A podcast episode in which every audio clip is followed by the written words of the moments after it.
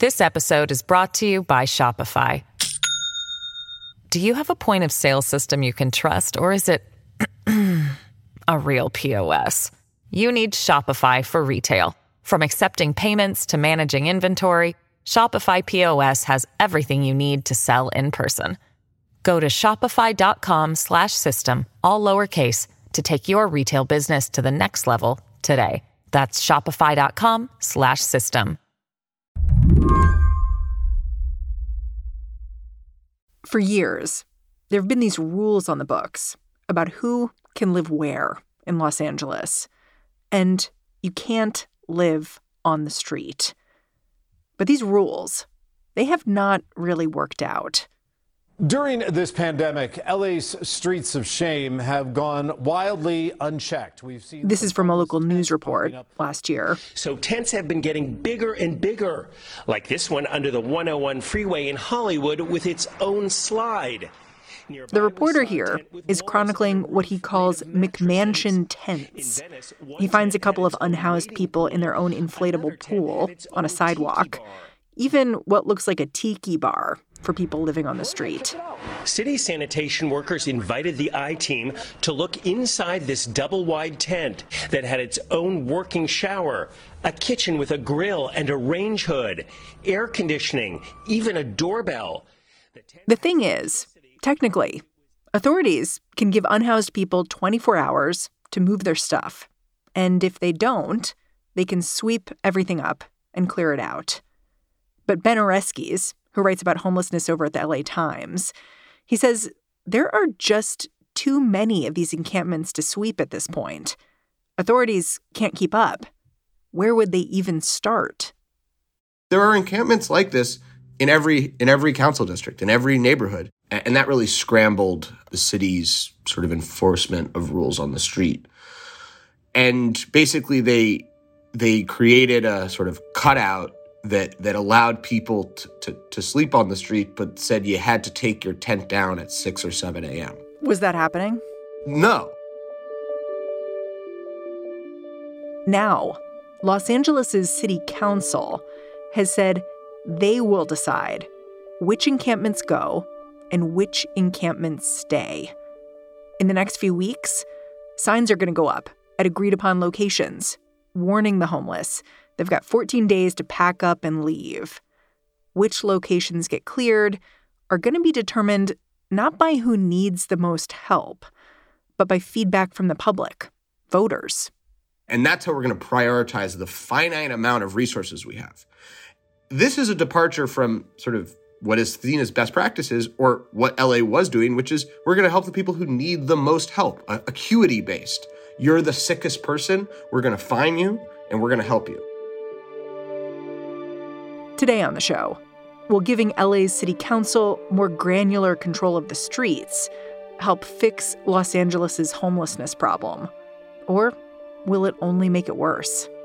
I'm Mary Harris. You're listening to What Next? Stick around.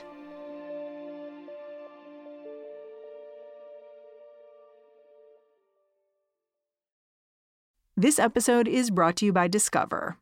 When it comes to your finances, Discover wants you to know they are the credit card that is always there for you. With 24 7 US based live customer service, everyone has the option to talk to a real person anytime, day or night.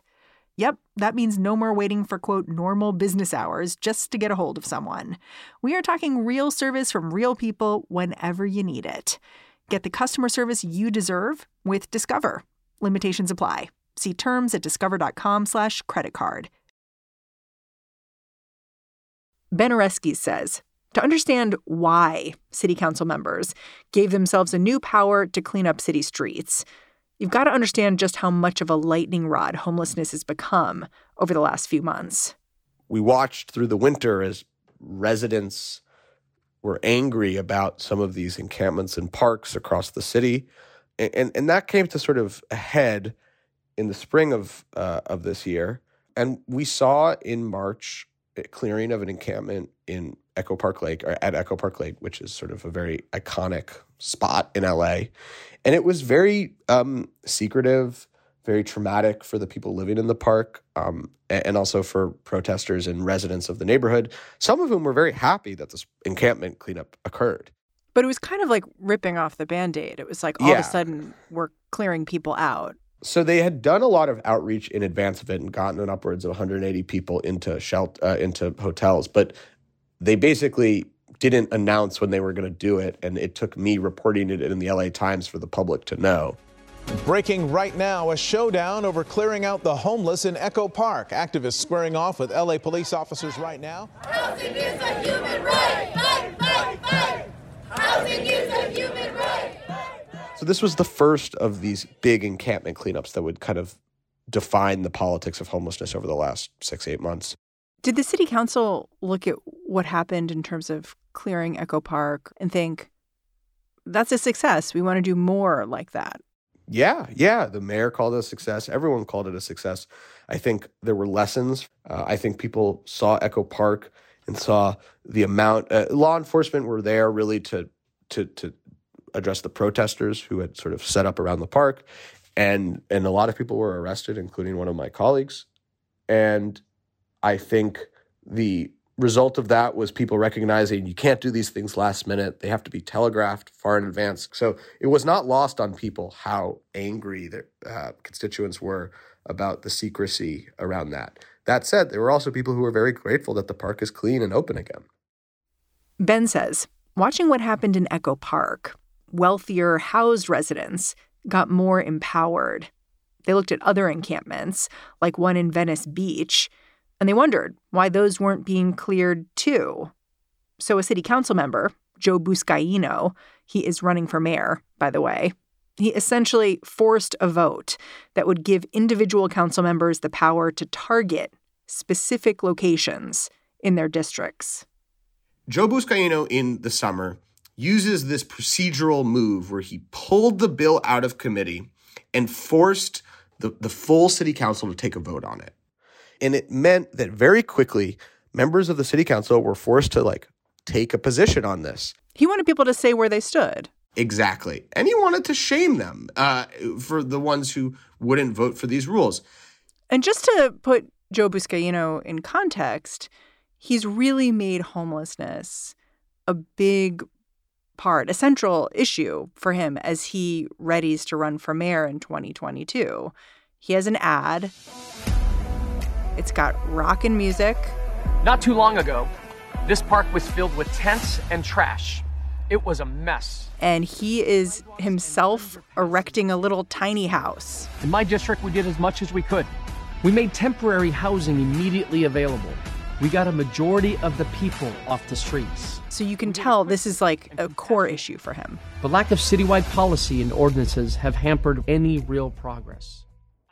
I'm looking at a mailer that I was sent. I'm a LA voter from Joe Buscaino uh, and his sort of nascent effort to get a ballot measure about homelessness on the bill. The headline of it is It's time we end encampments, no exceptions. So I think that kind of sums up where he stands. But Joe would say his view of it is a little more holistic. He feels like the state of the streets is unacceptable and that like we he has expanded in his district the amount of shelter uh, and and that the combination of those two should be the way we move forward and and his view of expanding services is more shelter uh, not more permanent housing but so last summer in july he pulls this bill out and, and he makes his colleagues take this tough vote and and what comes of it is that they end up creating new rules basically banning sitting, sleeping, and lying in certain areas. Previous bans on camping ran into a problem. There wasn't anywhere for unhoused people to go once their belongings got swept away. And a federal court ruling had actually made it illegal to clean up encampments if there weren't any shelter beds available. Pandemic stimulus money changed all that.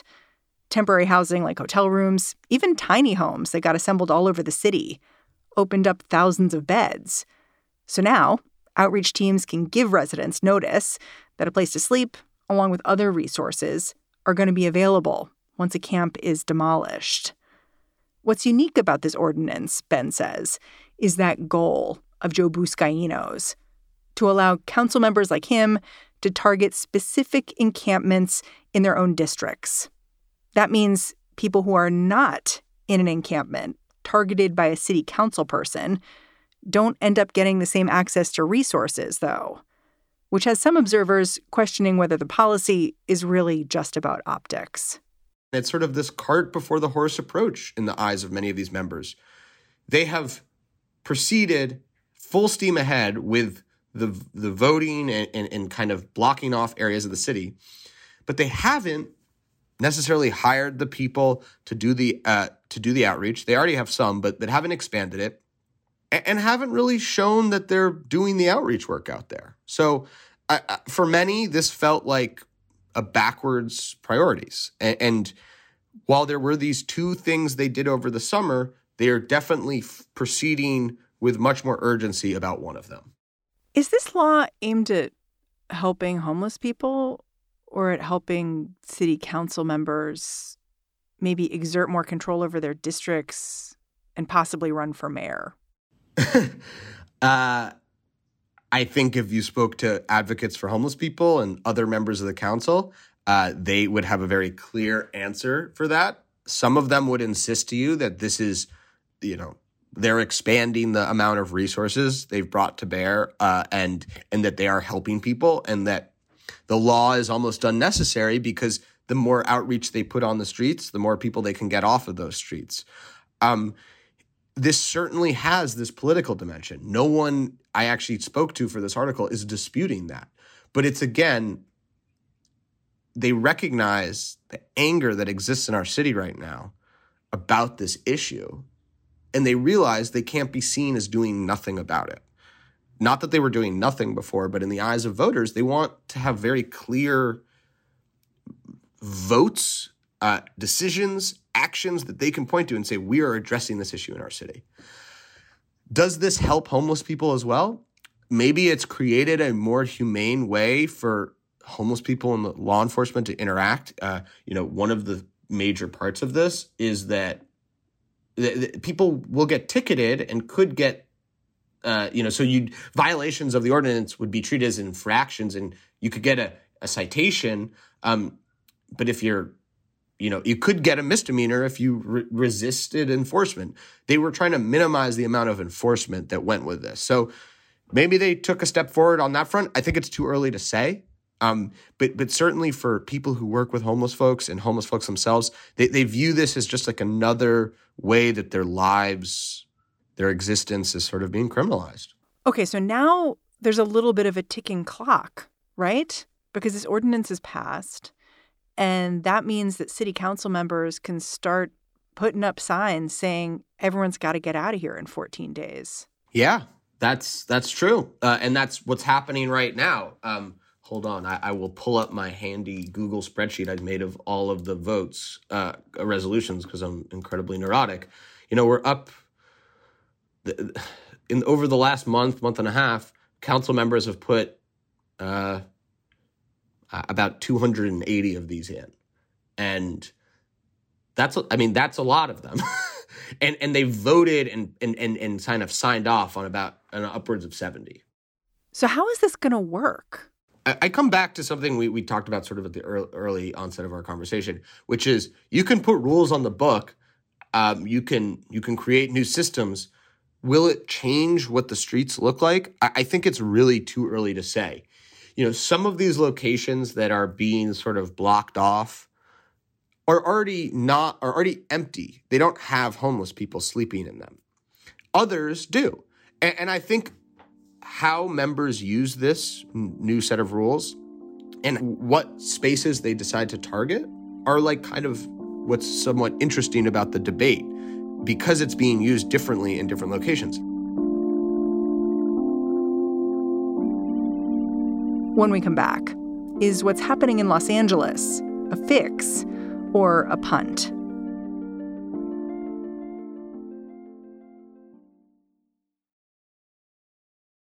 This episode is brought to you by Shopify. Do you have a point of sale system you can trust, or is it a real POS? You need Shopify for retail. From accepting payments to managing inventory, Shopify POS has everything you need to sell in person. Go to shopify.com slash system, all lowercase, to take your retail business to the next level today. That's shopify.com slash system. This episode is brought to you by Progressive Insurance. Hey, listeners, whether you love true crime or comedies, celebrity interviews, news, or even motivational speakers, you call the shots on what's in your podcast queue, right? And guess what? Now you can call the shots on your auto insurance too. Enter the Name Your Price tool from Progressive. The Name Your Price tool puts you in charge of your auto insurance by working just the way it sounds. You tell Progressive how much you want to pay for car insurance. Then they'll show you a variety of coverages that fit within your budget, giving you options. Now, that's something you'll want to press play on. It's easy to start a quote, and you'll be able to choose the best option for you fast. It's just one of the many ways you can save with Progressive Insurance. Quote today at progressive.com to try the Name Your Price tool for yourself and join over 28 million drivers who trust Progressive. Progressive Casualty Insurance Company and Affiliates. Price and coverage match limited by state law. Here's what's weird, which is you're telling me about the city opening up hotel rooms, motel rooms, and also even building little tiny homes everywhere but you're also saying this is just temporary stuff. It's not like you can stay there forever. I, I guess I wonder why wouldn't they invest in more permanent housing that people could stay in for years? So they have. They have that we have a, a thing called Prop Triple H. Um, and the goal was to build, you know, between 75 and a 10, 7,500 and 10,000 new units of permanent supportive housing. So this is the highest end of care. But there's between 60 and 70,000 homeless people in LA County, 40,000 in the city. It was never going to be enough. And what people who, you know, are trying to help homeless people and lawyers and even people who are looking at this in a more pragmatic mind, they're wondering the same thing. Another aspect of this that I would mention is that the federal government gave the city and state tons of money and very little sort of restrictions on how to use it. And what also was part of those packages were an enormous number of, uh, of rental vouchers, essentially ways to help poor people subsidize their rent.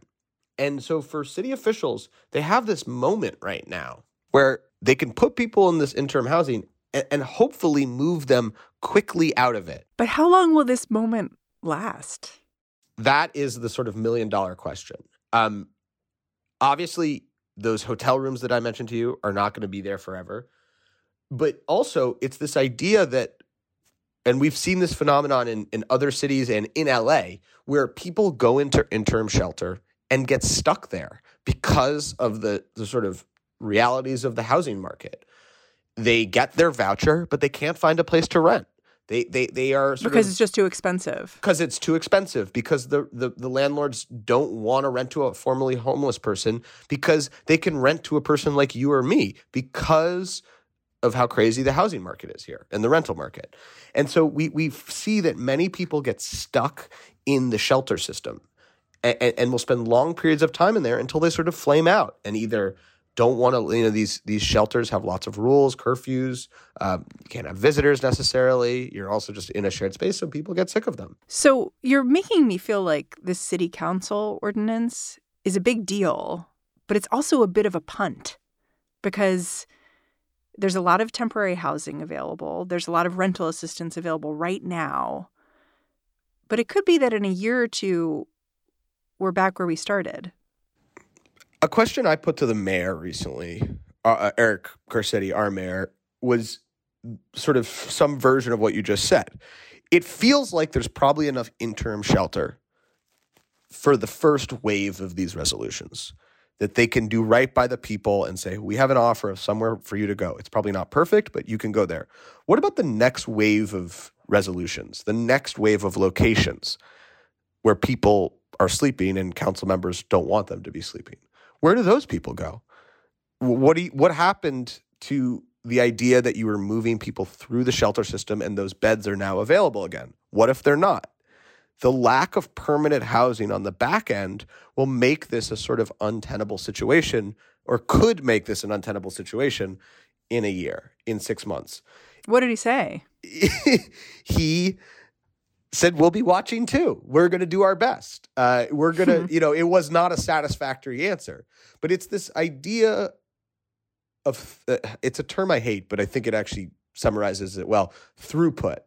You have these beds, these shelter beds, and, and the ideal rate you have a ratio. You have you say you know five permanent housing spots for every shelter bed, and that you get a person into that shelter bed for 120 days, 90 days. You help them stabilize. You know, the, living on the streets is incredibly hard, um, and it you know makes your it breaks your body down, uh, it, it, it breaks your mind down. You know, helps a person stabilize helps them get connected to the resources, whether it's Social Security, disability, you know, housing vouchers. And then you quickly move them into that permanent unit. And then that bed, that shelter bed is free. But if there's no unit on the other side. Exactly. And so there's no one disputing that the, the affordable housing crisis um, is not going to like make or break the whole dynamic we're describing. For many people, though, they feel we can't just sit around and do nothing until we've built our way out of this crisis. And I, there's some measure of sympathy you have to have for those people. They don't want to wait around for new units to go up that are very expensive, that are uh, while there are encampments on their streets. And so there's this sort of cognitive dissonance that goes on when we have these debates because no one is disputing that there's not enough housing but for some people they feel like we need to be doing more to, to keep the streets clean and safe in the meantime. And it's that in the meantime point that is very hard for people to kind of get their heads around. It sounds like la is about to have a giant experiment in like what you do about homelessness. Yeah i mean it's sometimes hard to tell with these council votes and and ordinances, how much of it is rhetorical and how much of it like changes the the sort of status of what the streets look like. Because a lot of it is rhetorical. It's arguing about how the approach should be. And and is it different in significantly in different places? It, we do have these really salient examples from over the last year of funding outreach operations that are paired with an enforcement eventually of rules. And, and they have been successful. But again, how do you scale that up in a city where there's not enough housing, not enough shelter, and, and not enough of any of the things that the people who are on the streets need? That, that's the kind of million dollar question.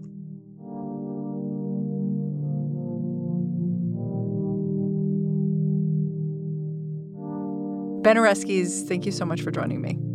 Thanks for having me. Ben Oreskes is a Metro reporter for the LA Times. And that's the show. What Next is produced by Carmel Delshad, Mary Wilson, Davis Land, Elena Schwartz, and Daniel Hewitt. We are led by Allison Benedikt and Alicia Montgomery. I'm Mary Harris. Thanks for listening. I'll catch you back here tomorrow.